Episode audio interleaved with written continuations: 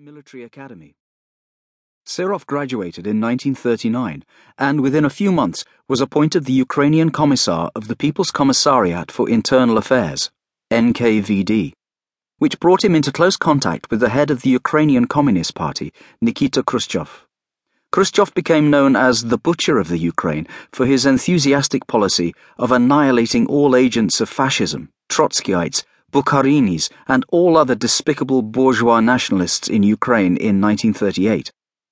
Yet this title was soon forgotten when he rose to be first secretary of the Communist Party, 1953 to 1964, and Soviet Premier, 1958 to 1964. In 1941, Serov was promoted to Deputy Commissar of the NKVD, working directly under the notorious Lavrenti Beria.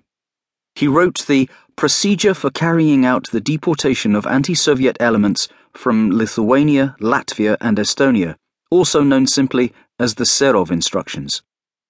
These specified in chilling detail the procedure to be followed in executing Stalin's program of mass deportations from the Baltic and Caucasian states to Siberia during the Soviet occupation of the Baltics in the early years of the Second World War.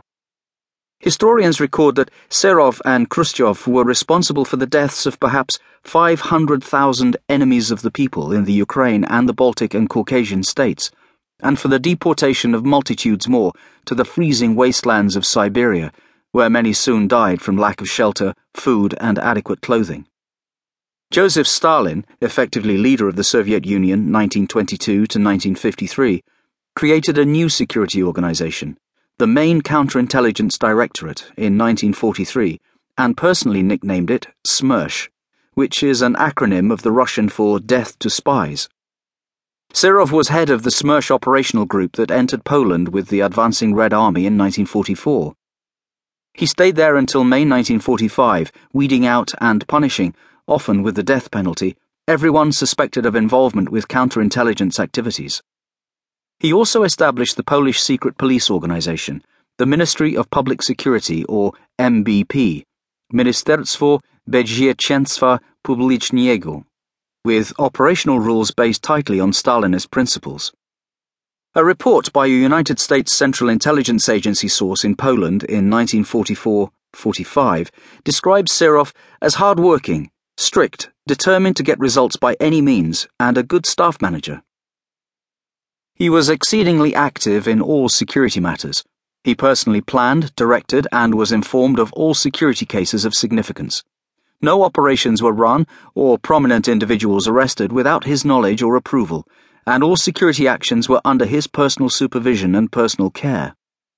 He saw all interesting documents and reports and attended portions of the most interesting interrogations.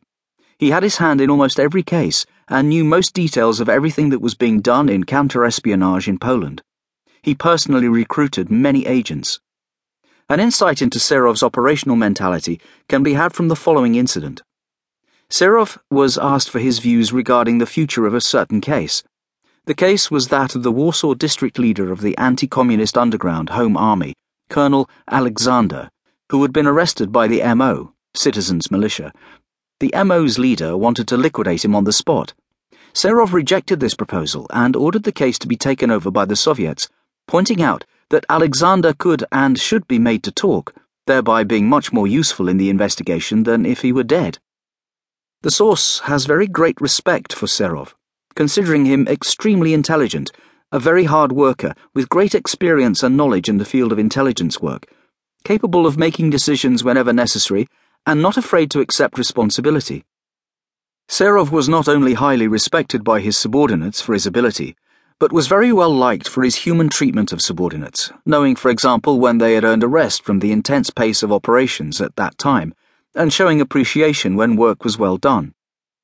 The source believes that Serov must have had a high protector in Moscow because of his complete self confidence and willingness to assume responsibility in the direction of these operations. When the war ended, the Soviet military headquarters moved from Poland to Berlin, and Serov's Smersh group went with them, staying until 1947. Berlin was in a mess. It had been split into four sectors, each of which was controlled by one of the Allied countries France, United States, United Kingdom, and Soviet Union. Serov thrived in these conditions, which required the imposition of discipline.